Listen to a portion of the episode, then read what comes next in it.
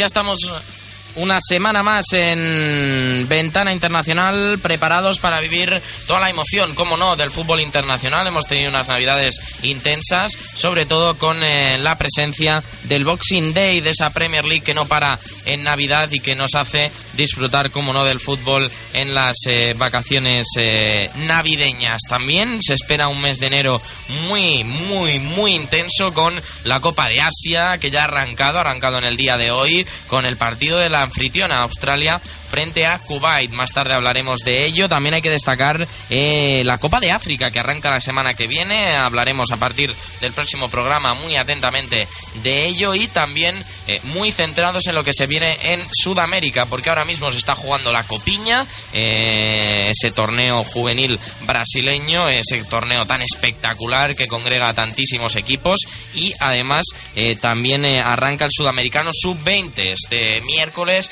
este día 14 de enero, es cuando arranca el sudamericano, como decimos, sub-20. También hay torneo con CACAF eh, sub-20 que, que arranca en el día de hoy. Hablaremos bastante de, de ello en el día de hoy. Y sin más dilación, arrancamos.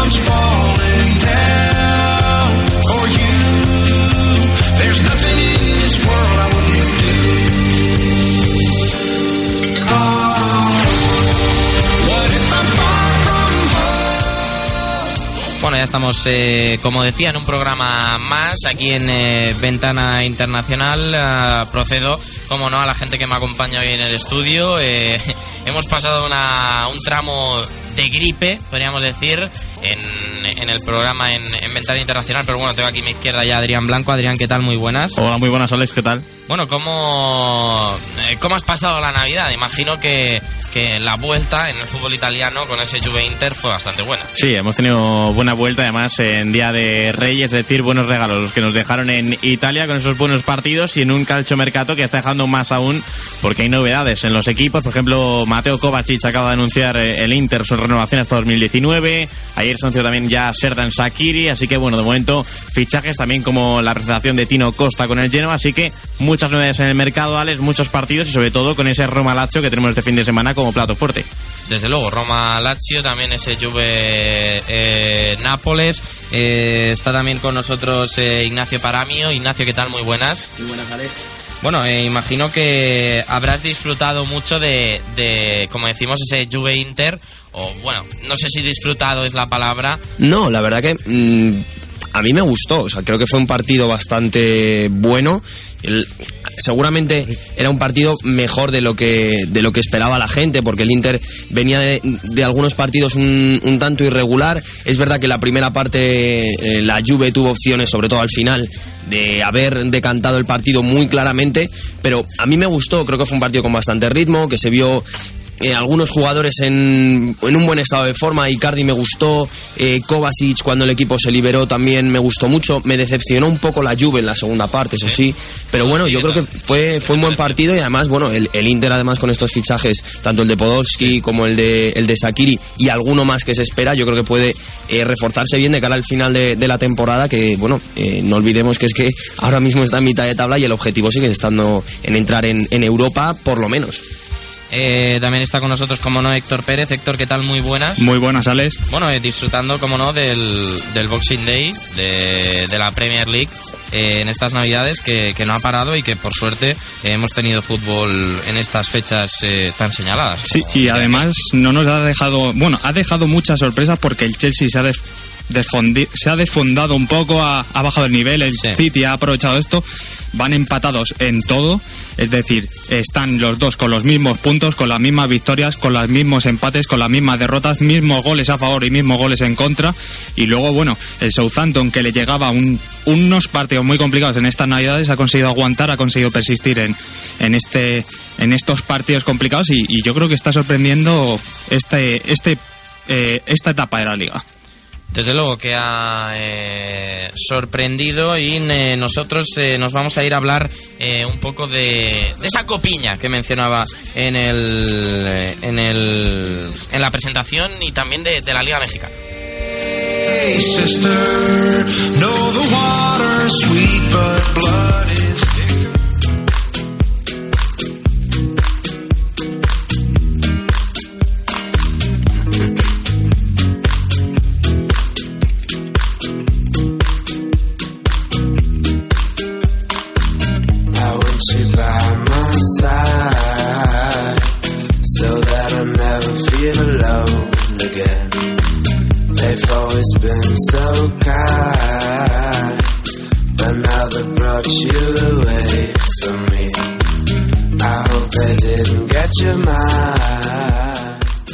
Semana empezaba en Brasil uno de los torneos eh, más característicos del eh, país eh, brasileño, eh, uno de los eh, campeonatos que define la, filosofía del fútbol eh, brasileño. Se trata de la Copiña, de la Copa Sao Paulo Juvenil, que disputan una gran cantidad de equipos. Hay de la A a la Z en nombre, en nombre de, de grupos, eh, una cantidad de equipos. Y bueno, vamos a diseccionar un poco la competición eh, con Juan Antonio, compañero de Pared Virtual. Juan Antonio, ¿qué tal? Muy buenas. Hola, muy buenas tardes, ¿qué tal? Bueno, eh, ¿cómo, ¿cómo ves este desarrollo del, eh, de la Copiña, que sin ningún lugar a dudas es uno de los eh, campeonatos, como decía, más característicos del, del fútbol brasileño? Sí, bueno, como has dicho, muchos, muchos grupos, lo que incluye quizá demasiados equipos, sobre todo en esta fase de grupos inicial, algunos equipos realmente flojos que se enfrentan a los equipos más potentes del país y es difícil encontrar partidos completos de un gran nivel en este tramo inicial del campeonato. Hoy se va a jugar la, tercera jornada de la fase de grupos y poco a poco en las eliminatorias sí que veremos a equipos más competitivos enfrenta- enfrentarse entre sí, pero lo que sí vemos desde el inicio son los nombres más importantes destacar en, sus partidos. Sí, ¿no? Porque hemos visto a, a Flamengo demostrar muy buen nivel, eh, Sao Paulo también ha empezado bastante bien, eh, eh, Atlético Mineiro, ¿con, con cuáles te quedarías tú de, de equipos en esta en este inicio de la Copiña?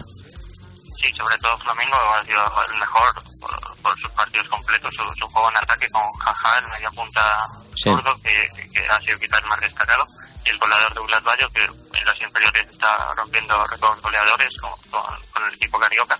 Y el torneo pasado no destacó demasiado, pero en este sí que ha marcado ya cuatro goles en los dos partidos que han jugado. Sao Paulo está sorprend- sorprendiendo porque llegaba con un equipo muy joven y de momento está cumpliendo. Veremos si como, como en años anteriores, luego en, las primeras de cambio en las, eliminatorias que hay. Atlético Mineiro con Tabata también ha jugado partidos buenos y, sobre todo el segundo día, el primer tiempo fue brillante y Sí, sí. se sentenciaron en, en la primera media hora prácticamente. Eh, además, eh, también no está jugando mal Cruzeiro, que tiene buen equipo. Me ha gustado mucho a mí Gabriel Lousada, el media, el media punta de, de Cruzeiro. Ba- Bastante estiloso este, este futbolista. Sí, llegaba como uno de los nombres importantes, pero sí que está siendo de lo mejor. En cambio, Radelli, que ha debutado ya con el primer equipo, incluso marcó ante Chapecoense en Serie A, para mí ha decepcionado bastante, con, bastante limitado te- técnicamente, sí que de físico va sobrado, pero marcó en el segundo día un remate en el área, pero la verdad es que de momento no, no está aportando lo que lo que parecía que podría hacer. Y la pareja de centrales sí también hay que destacar las dos centrales muy corpulentos que, que están cumpliendo. Uno de ellos también jugó el año pasado y, y ya, ya brilló. Eh, pasamos, eh, si te parece, a hablar un poco de, de México, que vuelve la acción este, este fin de semana a la Liga Mexicana con eh, un mercado de fichajes que ha sido muy productivo para, para la Liga en general. Han llegado grandes nombres, como fuese, por ejemplo, Edwin Cardona, Alexander Mejía, y gente de muchísima calidad del mercado suramericano que se incorpora ahora a, la Liga Mexicana. Sí, la verdad es que esto ha levantado bastante polémica en los medios mexicanos de, de la llegada de, de muchos jugadores extranjeros.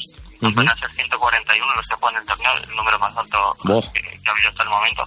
Y entre ellos, pues los que has visto de, de Atlético Nacional de Mejía y Cardona, a Monterrey, que deben hacerlo bastante bien porque están acostumbrados a jugar al máximo nivel en el continente. Y otro colombiano destacado va a ser Lizarazo también, que llega a Cruz Azul, un media punta Ujú. de bastante calidad. Santa Y Cruz también a Cruz Azul. Otro Santa Cruz a Cruz, Azul y, y Rafael Sobis, otro viejo conocido aquí en España que llega a Tigres. Y también Titanic, el argentino que Sí. deja el Niza francés para jugar en Pachuca.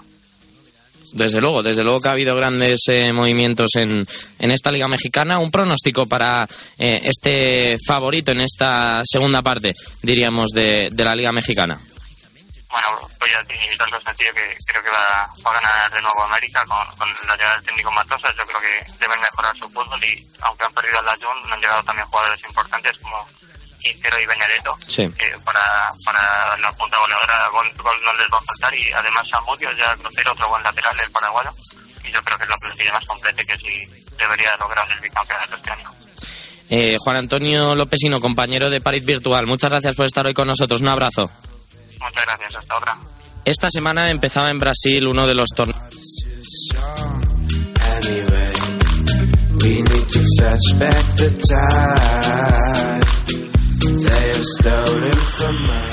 Am, hemos hablado de, de la Copiña, de ese campeonato brasileño en, eh, que congrega una gran cantidad de equipos, como digo, eh, grupos de la A a la Z, una auténtica barbaridad, grupos de cuatro equipos. Eh, está ya con eh, nosotros Alberto Zaragoza. Alberto, ¿qué tal? Muy buenas. Hola, muy buenas tardes, ¿cómo estás? Bueno, eh, eh, también eh, hay en eh, Sudamérica el eh, Sudamericano Sub-20 que arranca esta, esta semana, otro de estos campeonatos eh, juveniles que tanto nos eh, gustan, arranca este miércoles 14 de, de enero. ¿Qué expectativas tienes? Porque desde luego eh, hay, hay convocatorias muy muy buenas. Hay convocatorias muy buenas, hay también por mi parte desilusiones por bajas de última hora, pero el Juventud de América, como de costumbre, pues se presenta muy muy apetecible. Vamos a ver cómo se desarrolla. Mira, a mí, por ejemplo, eh, en Brasil han habido dos bajas importantes. Carlos, el delantero que, que ya tiene pues una carrera, digamos, para su edad más o menos contrastada con Sí. el equipo profesional del Atlético Mineiro. Otavio, que recientemente fue contratado por el, por el Porto de Portugal, que, que por lesión son bajas y, y yo creo que, que el torneo pierde en ese sentido. Son jugadores juveniles, pues de mucha calidad y, y, por ejemplo el, el que suena bastante como Francisco Gamarra, que es un boliviano que juega en el Milan. Sebastián, Sebastián Eh, Gamarra. ¿eh? Sebastián ¿Cómo? Gamarra. Sí, Gamarra, Gamarra, perdón. Eh, que juega en el Milan y... No le y han bueno, dado el permiso, que- ¿eh? Eso a mí me ha cabreado mucho. Es que parece que le ha llamado para el primer equipo Inzaghi, ha estado un poco, digamos, espabilado, ¿no? Pero bueno, es una lástima porque no tiene, nunca ha estado con las selecciones altiplanicas, nunca ha estado con las selecciones bolivianas inferiores y, y vamos a ver, yo supongo que a más no tardar, hasta Gorta debería llamarle para el absoluto, aunque sea para asegurarse al chaval, pero es una lástima. Los dos nombres más contrastados de, de Bolivia, eh, que si no me equivoco eran los dos únicos que estaban en Europa, Sí. Gamarra y el chico del Rennes de Francia, eh, pues son bajas, y sí, es una lástima. Em, además, eh, destacamos que va a volver a jugar eh, fútbol, eh, digamos, eh, competitivo Ángel Correa por parte de, Argentina, de que nuestros amigos o, o aficionados del, del Atlético de Madrid estarán deseosos por ver a su nuevo futbolista, que probablemente marche este este invierno cedido a algún otro sitio, Sí. así que será un, un buen eh, eh, escaparate. Eh, luego hay futbolistas que destacan, como por ejemplo Rodrigo Amaral, ¿no? De, de Uruguay. Eh, De al final tiene muy buenas perlas en Uruguay. Sí, sobre todo los dos chicos de, de Nacional, Amaral y Gastón Pereiro, que suena para el Atlético de Madrid. Vamos a ver Ángel Correa, desconozco Alex si el torneo se va a retransmitir en España. No, no, no. ediciones. No se retransmite. Vale, entonces. Por lo tanto, el, el que quiera tendrá que hacer un esfuerzo de esta, ¿no? Que quiera verlo. Pero hay ganas de ver a Ángel Correa después de esos problemas, pues, del corazón, ¿no? Sí. Y, y aparte de los que has mencionado de Uruguay, a mí también me, me apetece ver, a ver, no se me ha olvidado el nombre, es es italiano, chileno, que, que le interesaba mucho al, al Valencia. Bueno, se me ha olvidado el nombre. No, pero desde luego, ah, yo creo que todos queremos ver a Andrés Ponce, delantero de Llaneros, eh, que ha hecho una temporada muy buena, que ya viene haciendo Sí. muy buenos torneos, sobre todo el torneo de Veracruz, en el que hace un torneo espectacular. Eh, el delantero de, de Venezuela sub-20 y que puede ser un hombre muy importante. De hecho, eh, ha lo ha contratado la, la Sampdoria. Lo, ha- lo ha- fichado la Sampdoria al delantero venezolano, así que muchas ganas de, de seguir viéndole en este sudamericano sub-20. Murillo, ¿verdad? Murillo. No, no, no, no. eh, No, Andrés no Ponce. Muy bien, eh, perdona. Andrés Ponce. Sí. Sí, pues sin duda. Como también el venezolano Murillo que te menciono, que, de- a ver, ha marcado goles en antiguas ediciones de la Copa Libertadores y, y bueno, parece que Venezuela, al menos a, a nivel de goles, yo creo que va a ser difícil igual a los sudamericanos sub-20 que realizaron, ya que fue histórico, Sí, sí. ¿no? Eh, pero, pero bueno, veremos cómo, cómo se asunto. También hay que ver un poco a Colombia, que tiene a un chico que está en Udinese, Zapata, y que se genera Brasil, por supuesto, Gabigol, que va a ser uno de los que más nombres tienen, ¿no? Gabigol, eh, Malcolm, eh, también en, eh, en Brasil, que mencionábamos, Kennedy, imagino. Sí. Unos nombres eh, bastante conocidos ya en el, en el Bra- Brasileirao. Alberto Zaragoza, muchas gracias por estar hoy con nosotros. Un abrazo. Un abrazo, Alex. Talk about it, dancing.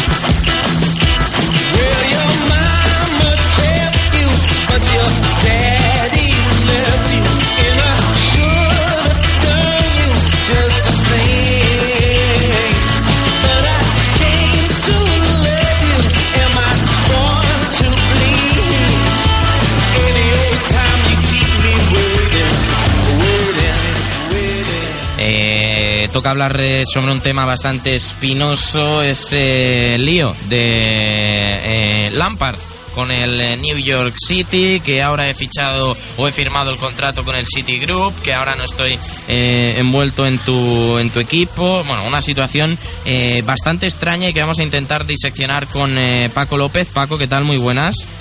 Hola, muy buenas, Alex. Bueno, cuéntanos, ¿cuál es ahora mismo la situación de, de Frank Lampard? Eh, ¿A quién pertenece?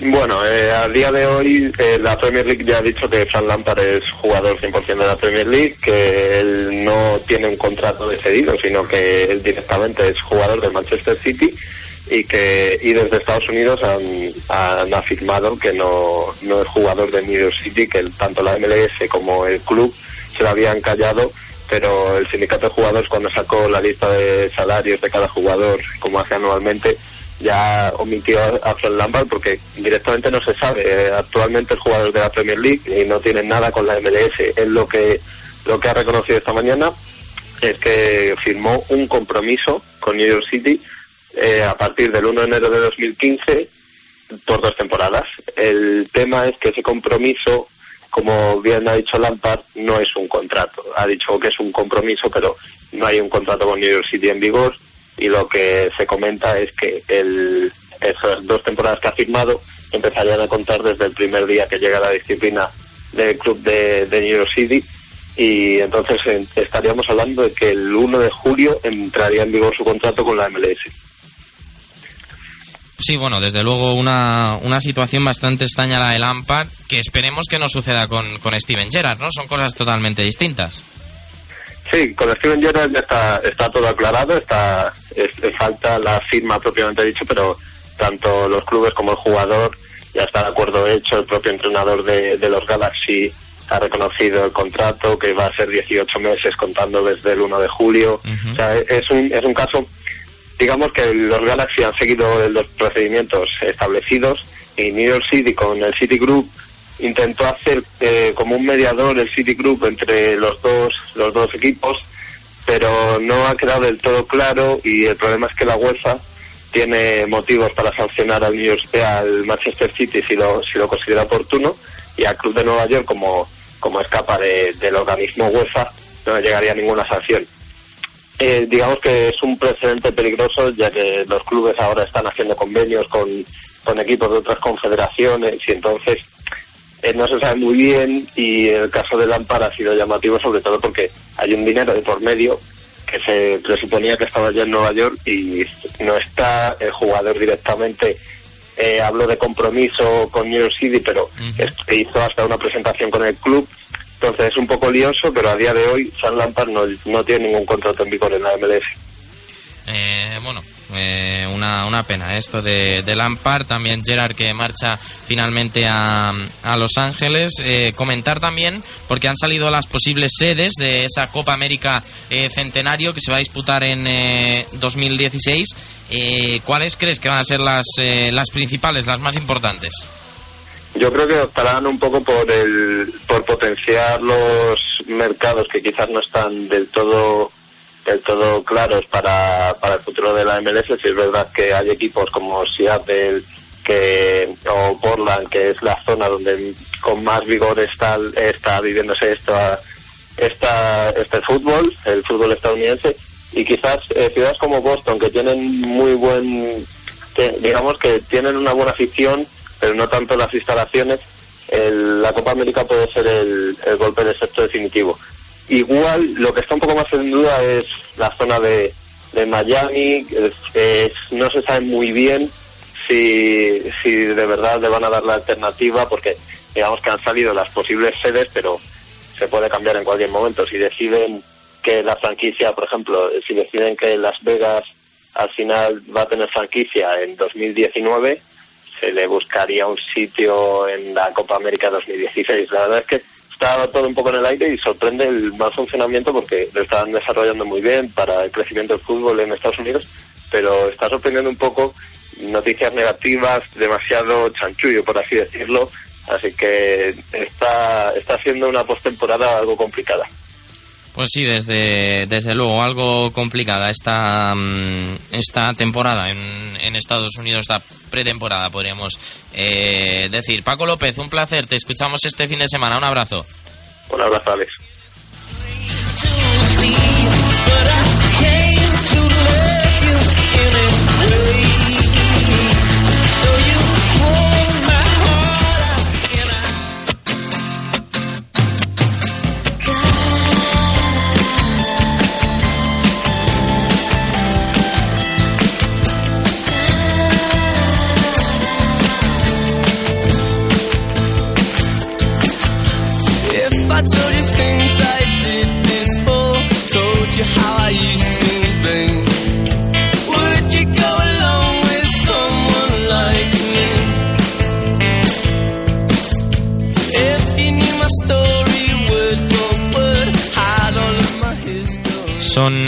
Las 7 y 29 de la tarde en, eh, en eh, la península ibérica, una hora menos en la comunidad de Canaria. Llega el turno de hablar de la Copa de Asia que se iniciaba en el día de hoy con esa victoria de Australia frente a Kuwait, eh, 4 a 1, eh, con un gran partido de Tim Cahill, que de hecho marcó el primer gol de los australianos, que se llevaron un susto en el minuto 8, porque Hussein Fadey marcó el eh, primer gol de Kuwait, pero a partir de ahí fue una auténtica goleada la de Australia frente a Kuwait, como decimos, 4 a 1 en el partido inaugural de esta Copa de Asia.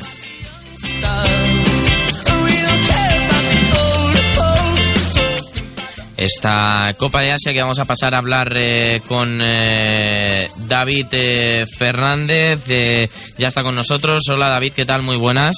¿Qué tal, Alex? Muy buenas. Bueno, eh, David, quiero saber básicamente cuáles son eh, tus sensaciones respecto a esta, a esta Copa de, de Asia que, como decimos, ha empezado en el día de hoy. Bueno, sensaciones así en general diría que bastante positivas, aunque claro, también te digo que es que yo tenía muchas ganas de que llegase esta copa y que solo llevamos un partido, pero bueno, el inaugural ha sido bastante buen encuentro. Hemos visto como Kuwait, que nominalmente parecía muy inferior y más aún con esas polémicas decisiones del seleccionador, Sí. que llegó hace pocas semanas y que ha sentado a un futbolista importante como Bader Al Mutua, pues le ha planteado un partido complicado por lo defensivo a, a Australia. Y los Socceroos, que pese a que sufrieron al principio y encajaron ese gol de Hussein Fadel, pues supieron darle la vuelta y dejar buenas sensaciones con un once que sigue rejuveneciéndose. Sigue Postecoglou cumpliendo la misión de hacer el cambio generacional en Australia y le va bien con unos Aussies que son favoritos para la Copa. Eh, precisamente hablando de, Australia, ¿qué significa realmente que se juegue esa Copa de Asia en, Australia? Eh, un país eh, correspondiente a Oceanía, pero que dentro del, del fútbol eh, lleva unos años encuadrada en esa confederación asiática.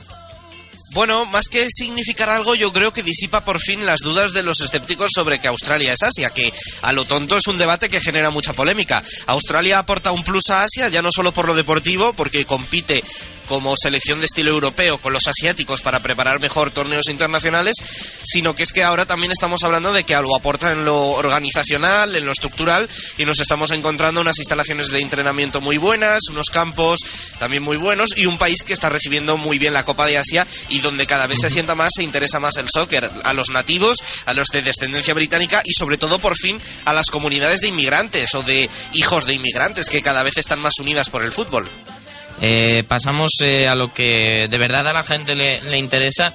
Eh, ¿Cuáles crees que pueden ser las sorpresas eh, que se puede encontrar alguien viendo esta Copa de Asia? Porque encontramos a em, equipos como, por ejemplo, República de, Corea. También vemos eh, equipos que, pueden ser bastante competitivos, como Japón, incluso también la propia la propia Australia. Eh, ¿Cuáles son para ti las posibles sorpresas de esta eh, Copa de Asia? Sorpresas habrá seguro, porque si te pones a pensar quién pasa de cada grupo a cuartos, salvo quizá en el grupo A, tienes muchas dudas. Y en el C Irán puede pasar, pero tienes que elegirme otra de un grupo de tres como el que forman Emiratos Árabes Unidos, Qatar y Bahrein, que cada una está creciendo a su manera y que compiten mucho y bien. En el D tienes a Japón, que con Aguirre sigo jugando por ahora como siempre, pero hay que ver quién pasa de entre una Irak que tiene un seleccionador cedido por un club a última hora y una Jordania que con Ray Wilkins no sabe aún lo que es ganar, pese a que Jordania rozó el Mundial de Brasil. E incluso tienes a Palestina que aunque tiene bajas está en una nube, está viviendo un sueño y por lo que supone para ellos estar en Australia igual sacan un plus extra. Luego del grupo B va a salir mínimo una sorpresa porque es dificilísimo pronosticar con acierto.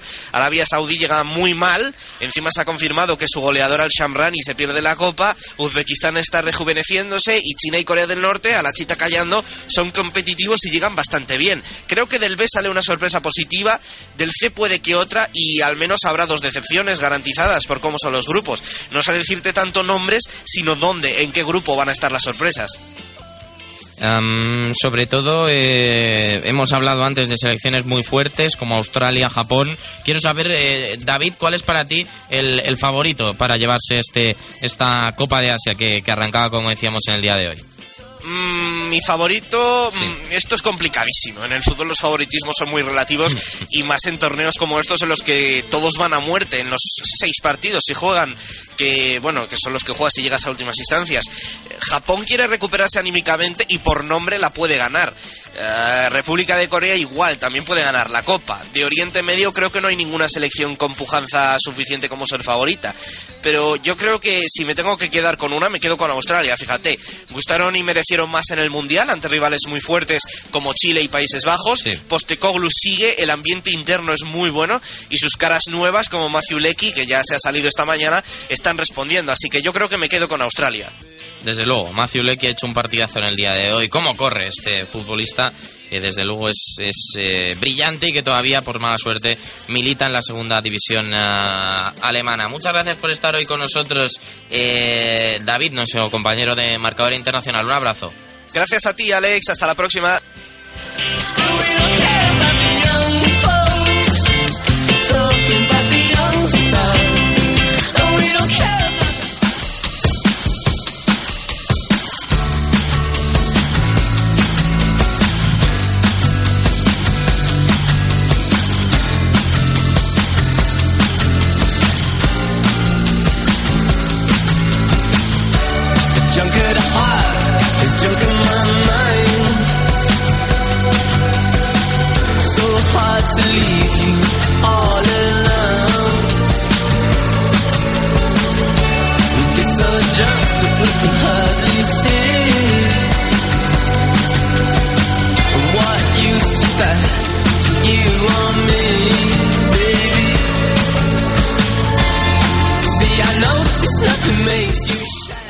Héctor Pérez, eh, ya preparados para hablar de esta Premier League, jornada eh, que encontramos, esta jornada eh, número 21 que arranca este fin de semana, nada más y nada menos, con un Sunderland-Liverpool. Hay un auténtico partidazo a las 4 de la tarde, Newcastle-Chelsea, que veremos aquí en directo en Grada Deportiva, y también el partidazo que hay el sábado, el perdón, el domingo, ese Manchester United Southampton, que eh, desde luego es uno de los partidos que, puede ser muy interesante para ver el desarrollo de- del equipo de Bangal. Sí, como bien has dicho tú, bueno, empezamos con la, la jornada con el Sunderland-Liverpool, un Liverpool que está yendo un poco hacia arriba y yo creo que en parte tiene que ver por el nuevo sistema que ha, que ha puesto en el equipo Brendan Rodgers, el 3-4-3, y yo creo que le está funcionando bastante y sobre todo se está eh, ostentando en los tres jugadores de arriba que están rindiendo muy bien. Eh, Sterling, Lalana y, y Coutinho están siendo muy importantes y aunque, eh, por decirlo de alguna forma, ha prescindido de un delantero ya que no saca ni a Lambert ni a Balotelli, que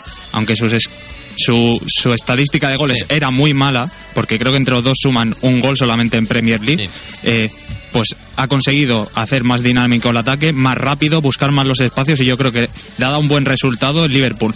Está subiendo un poco el nivel, está mejorando y aunque no da la confianza de la temporada pasada, creo que los resultados positivos de estas jornadas en Navidad han venido bastante bien. Sí, sobre todo han venido bien al Chelsea, ¿no? Que se ha acercado al Manchester City, que ha empatado a todo, empatados actualmente a todo, 46 puntos, 44 goles a favor, 19 en contra ambos equipos, que han ganado el mismo número de partidos, 14, empatado 4 y perdido 2. Desde luego que son eh, dos gotas de agua, pero la sensación es que el conjunto de Manuel Pellegrini juega muchísimo peor que el Chelsea. Sí, las sensaciones son esas tal cual las dices Es tú. que además, eh, yo Mm. creo que este cambio de tendencia viene caracterizado por la eh, el milagro de la aparición de Milner como, como falso 9 o en esa posición de, de Ariete, porque le ha salvado de esa baja del, del Kun Agüero. Sí, porque hay que recordar que justo después de la baja de Agüero llegó también una lesión de Seco, le- llegó una lesión también de Jovetic.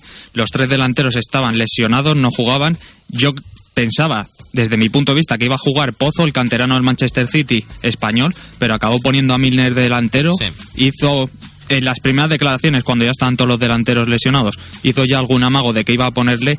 Sorprendió, yo creo que le, principio parecía que iba a ser Silva incluso, que ya había jugado más Sí, algún jugador de, de los de, de la zona de media puntas, pero acabó poniendo a Milner y yo creo que le está dando resultado y es un jugador que, bueno, mm, es limitado, yo creo, no es técnicamente ningún portento, pero es un trabajador nato y es un tipo de Es de jugador... esos que se dice siempre en mi equipo, ¿no? Sí, yo creo que... Y además hay que tener en cuenta que en los últimos años es un jugador que que tiene la confianza total de los entrenadores que ha tenido.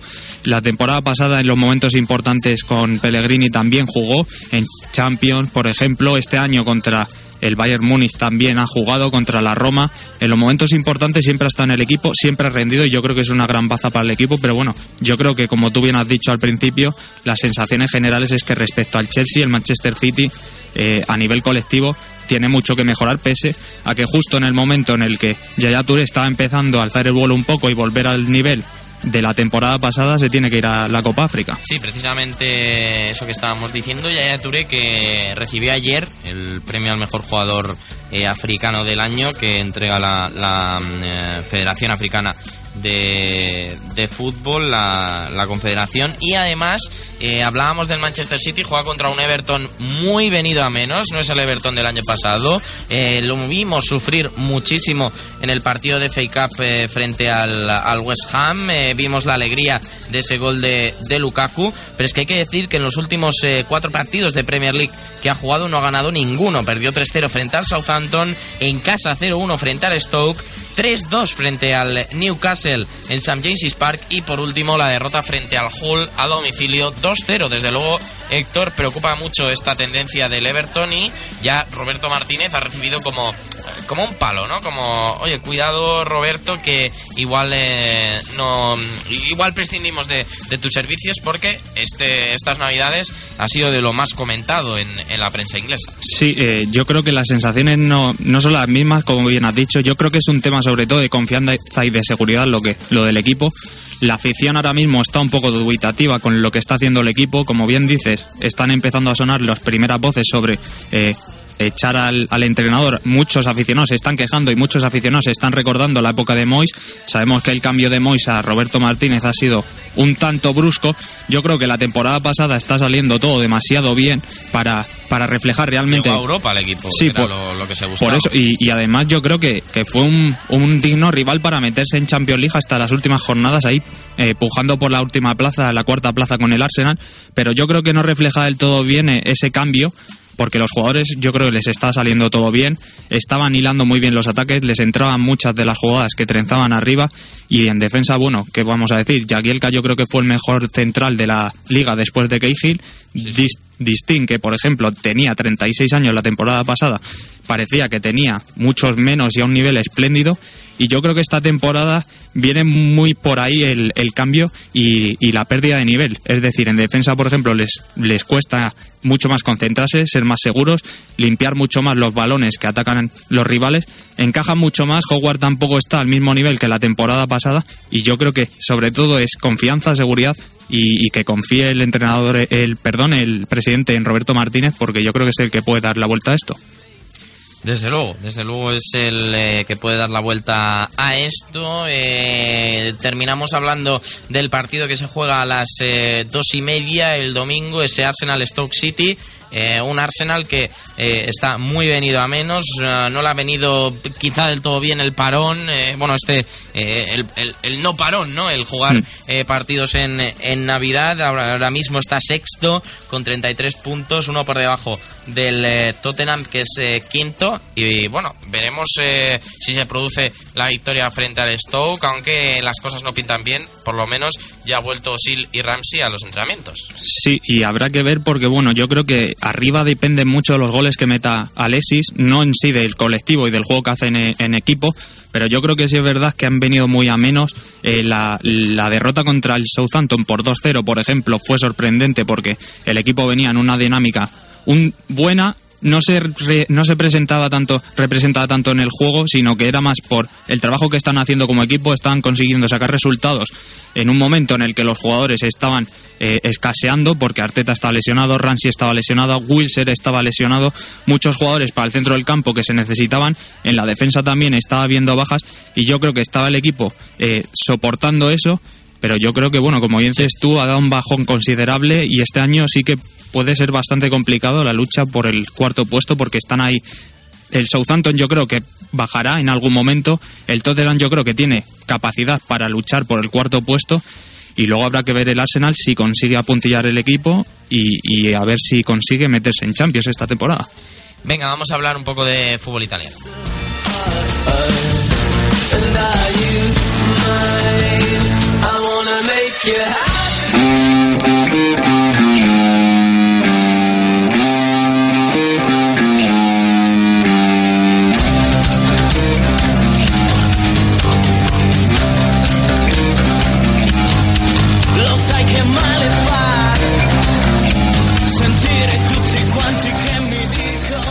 Volvía el campeonato italiano el, eh, este, en 2015 con ese Juve Inter partido ah, que bueno ha determinado ciertas cosas como eh, Ignacio eh, que Osvaldo esté apartado ahora mismo de la disciplina del, eh, del Inter del Inter de Milán y que sea muy próxima a su salida con dos opciones que parecen muy claras Cagliari y Boca Juniors Bueno, es que no es la primera vez que Osvaldo la lía.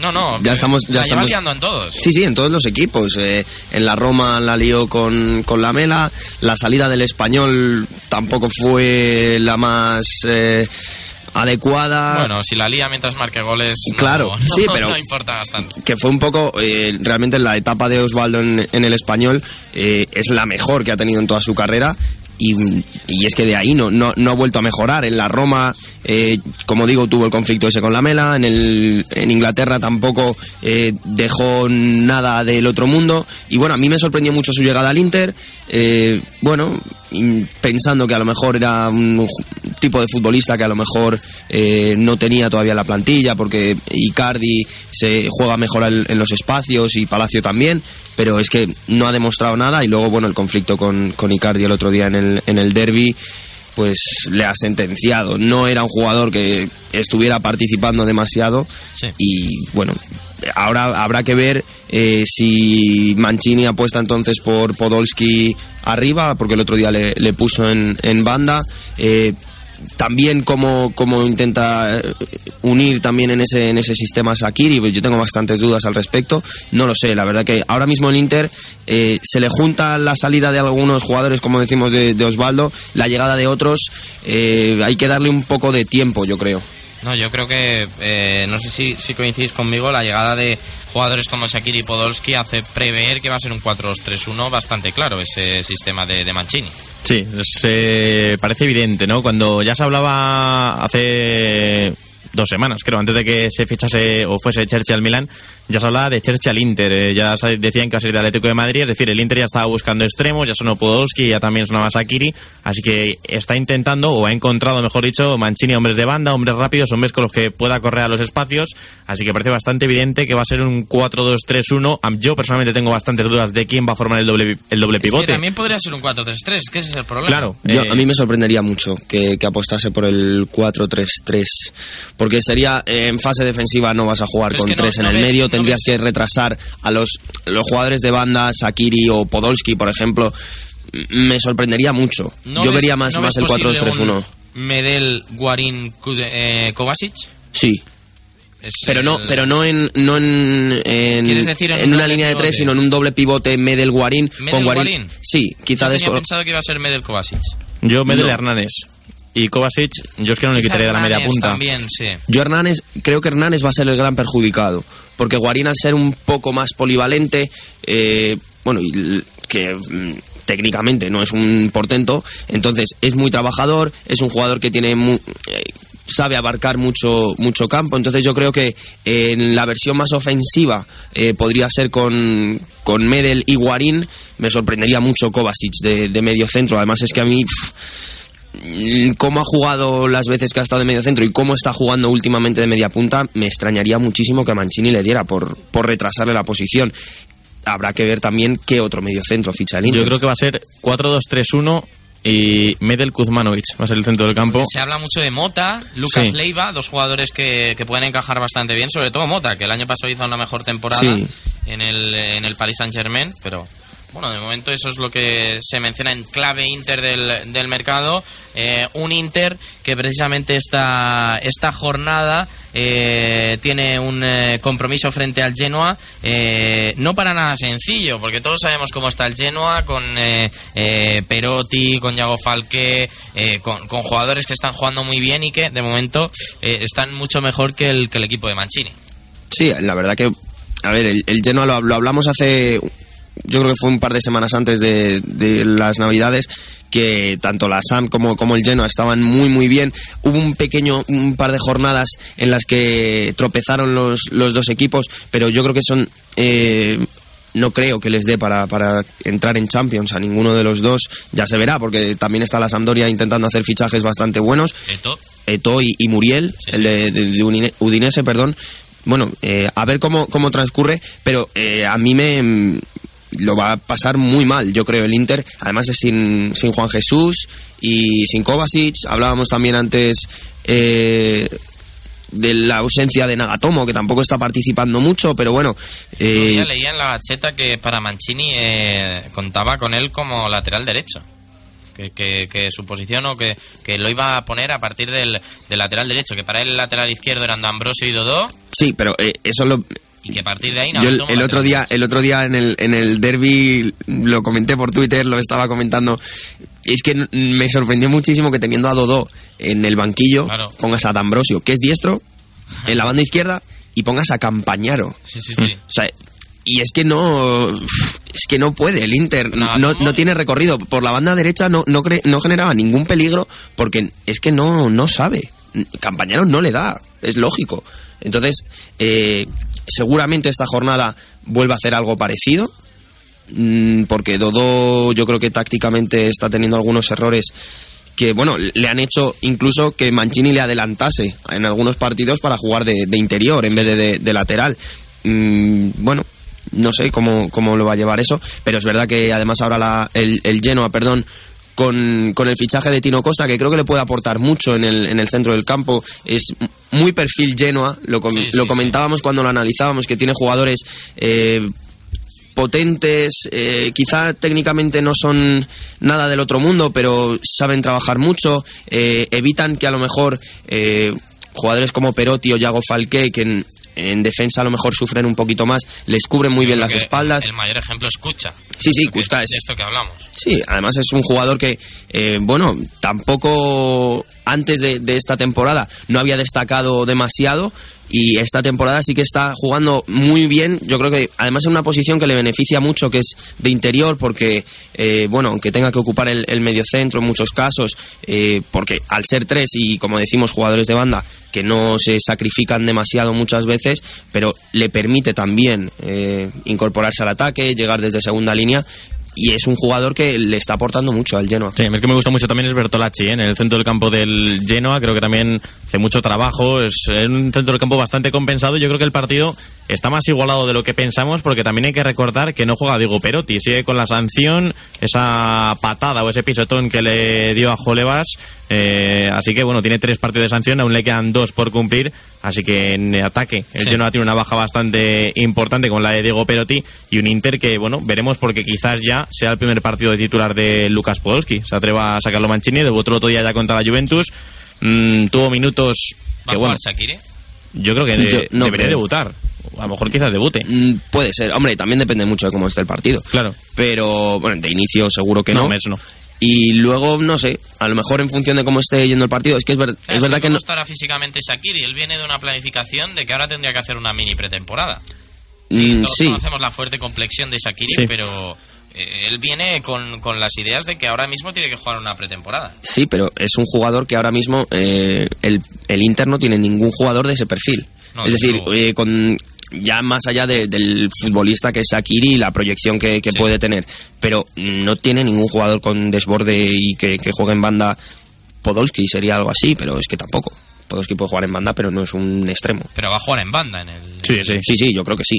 Con arriba dejamos de hablar del Inter ese Roma Lazio también centra nuestra atención el domingo a las 3 de la tarde el partido eh, ese derby romano de, de la ciudad de Roma eh, que como decimos arranca a las 3 de la tarde y que eh, Adrián eh, yo creo que, que es el partido uno de los más igualados no porque creo que desde hace muchísimo tiempo no llegan tan arriba los dos en la tabla. Sí, la Roma segunda clasificada, poco poca distancia, bueno, sol- solo un punto con la Juventus, la Lazio es tercera, que ha subido bastante las posiciones las últimas jornadas, y venía leyendo antes de empezar el programa que iba a jugar Miroslav Klose por delante de Georgievich, que la verdad que Georgievich está haciendo muy buena temporada, muy buen inicio, no sé si Ignacio lo ve igual que yo, bastante goleador el delantero de la Lazio, pero bueno, va a ser un Klose Totti, vamos a tener ahí de nuevo en el Olímpico de Sí, Roma un, poco, los- un poco vintage ese, Sí, sí. Un- ese duelo. la arena, va a ser el coliseo con los dos eh, estandartes de, de los dos equipos y un, como digo, un Miroslav Klose, que bueno, que parecía que estas iban a ser ya sus últimas temporadas y que bueno, va a jugar un derby romano, un derby que hace dos años, si no recuerdo mal, fue final de la Copa en Sí, Italia y que ganó a. Lazio. Efectivamente. El gol de, de Lulic que ponía la victoria de la Lazio. Eh, además en el Olímpico. Eh, Sí. Fue un- una experiencia eh, muy buena esta de, de la final de la Copa con ese derby romano. Veremos eh, si se toman la venganza por su mano una Roma que tampoco está del todo mal en este campeonato italiano. Hablamos también de ese Juventus-Napoli que eh, ha venido un poco abajo, ¿no? Se, se ha derrumbado un poco este partido. El año pasado hubiese sido entre eh, candidatos al título y el Nápoles, eh, la verdad es que este año no está cosechando el mejor año, está cuarto, eh, bastante detrás de, de los dos principales como son la Roma y la Juve, decepcionando un poco. Sí, pero aún así el 2015 o desde las navidades que está teniendo Rafa Benítez eh, es de las mejores que ha tenido, yo creo, como entrenador. Ha ganado la Supercopa de Italia a la Juventus, el otro día goleó en el de la Supercopa fue y se ha sentado ya en Champions. Sí, lo de la Supercopa fue Yo creo que es increíble. el, el mejor partido que ha hecho el Nápoles desde que está Benítez. Sí, y yo creo que ha sido de los mejores partidos con los que me he pasado yo en Italia. ¿eh? Fue increíble como una tanda de penaltis y demás, con Buffon parando los penaltis, luego Rafael también. Fue increíble y un Nápoles que, como digo, parece que está recuperando un poco el nivel, que veremos si se mueve o no también en el mercado de fichajes. Y bueno, también es cierto que yo el otro lo comentaba por Twitter, que es que cada vez me gusta más Callejón. O sea, es que es un jugador que cuando Es que no baja, no baja el nivel no, no, no, para nada. O sea, cuando mezcla su buena velocidad en su instinto el otro día, metió un gol, un rechace en el área que lo hubiese firmado todo nueve de área de Europa o del mundo. Y apareció José Callejón para marcar, para casi, casi, entre comillas, desatascar un partido que al Nápoles se le estaba atragantando, entre comillas, porque el Chesena estaba llegando. Y luego ya fue coser y cantar, que también es cierto que el 1-4, si no recuerdo mal del marcador, es un poco espejismo, ¿eh? porque tampoco el Nápoles mereció meter cuatro goles. Sí, además fueron varios goles muy, muy seguidos. Sí, sí, muy sí. seguidos de estos que se rompe el partido. Sí. Sí, además hay uno que eh, ilustra la perfección el Nápoles de Rafa Benítez, que es correr a los espacios, que yo creo que es el mejor equipo en Italia en ello, el mejor equipo al contraataque es el Nápoles. Como saca Rafael con el brazo, eh, se la pasa a Hamsik en el centro del campo y con un pase deja solo Higuaín que regatea al portero y mete gol. O sea, la jugada dura 4 o 5 segundos y es el 2-0 en el marcador justo antes del descanso y un Higuaín que todo hay que decirlo, veníamos hablando de Duban Zapata aquí en el programa, que estaba haciendo buenos números, está recuperando también el nivel Higuaín, ¿eh? yo creo que es buenas sensaciones y buena noticia para el equipo de Benítez. Y qué importante va a ser el- la llegada de, de Gaviadini al, Sí, sí, sí, al- sí, al Nápoles ser por un- un la de necesidad de, calidad. jugador de banda. Es que, De suplir la, la baja de Insigne. claro, es que, que se mm, veía a. Mertens tenías que darle un poco de descanso. De Guzmán en, en escorado a la izquierda, pues hacía lo que podía el hombre. Tampoco le vas a exigir mucho más porque es un medio centro. Pero bueno, yo creo que le, puede aportar mucho. Es, eh, además, no es tanto del perfil de, de Mertens ni de Insigne, es un jugador un poco más, más alto, te puede dar un poquito más de juego por, por arriba. eh, técnicamente, bueno, tampoco es Insigne, por ejemplo, pero sí que tiene una buena zancada. Yo creo que le puede dar, le puede dar bastante al, al Nápoles, sobre todo a la hora de la rotación, eh, ayudar al- a, tanto a Callejón, incluso darle un poco de descanso a Callejón, que está jugándolo prácticamente todo. Yo creo que le va a venir muy bien ese fichaje, era muy, muy, muy necesario. Sí, además su hermana, eh, Melania Gabardini, que también juega en el fútbol, futbolista también profesional, dijo que ha fichado por el Nápoles por Rafa Benítez, que ha sido él, por si no llega hasta Rafa Benítez no se hubiese ido al Nápoles y quiere hacer lo mismo que con Torres, eh, igual que en el Liverpool, destacarlo, un jugador joven que destaque, que salga a la luz en Europa, así que veremos, pero incluso ya en Italia yo he leído que la zurda de, de Gabbiadini dicen que se parece a la de Gigi Rivia, así que Madre mía. Cuidado. Madre mía, le están eh, poniendo por las nubes al bueno de, de Gabbiadini. Terminamos eh, con el fútbol italiano con eh, la noticia de ese fichaje de Diamanti por la Fiorentina. Está pasando ahora mismo o ha pasado esta tarde eh, los exámenes médicos y eh, mencionar también que el eh, mañana eh, tendremos ese Torino Milán a partir de las 8.45 en directo con la narración de, de Rafa Medel el partido que enfrenta al rival de Athletic de la Europa League frente al Milán, el nuevo equipo de Alessio Cerci. La vuelta de Alessio Cerci A, a Turín. a Turín. Veremos, veremos cómo, cómo se da. Nosotros eh, nos vamos a ir yendo.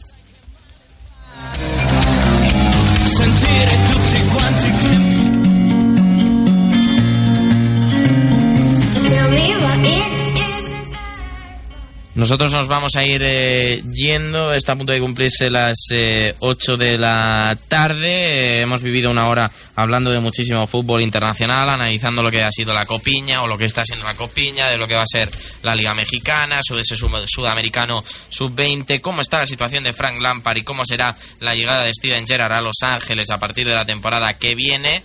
También hemos hablado de la Premier League, de la jornada en Inglaterra y, cómo no, también de la Copa de Asia y de la Liga Italiana. Eh, chicos, desde luego, eh, programa bastante completo en el, eh, en el día de hoy eh, para empezar eh, el, el año. Eh, Héctor Pérez, te escuchamos el eh, domingo a partir de las 5 de la tarde con ese Manchester United Southampton. Un abrazo. Un abrazo, Alex. Ignacio, te escuchamos el domingo también, más tarde, a las 8.45 con el Nápoles, eh, Juven- Napoli y Juventus. Un abrazo. Un abrazo. Y Adrián, te escuchamos eh, doble ración. Eh, te escuchamos doble ración de Premier League, Crystal Palace Tottenham y eh, también ese partido entre el, eh, el Nápoles y. eh, perdón, entre el United y el Southampton. Un abrazo. eso es un abrazo, Alex. Eh, nos escuchamos mañana a partir de las 4 de la tarde, grada deportiva con todo el fútbol eh, internacional. Les ha hablado Alex de Llano. Adiós.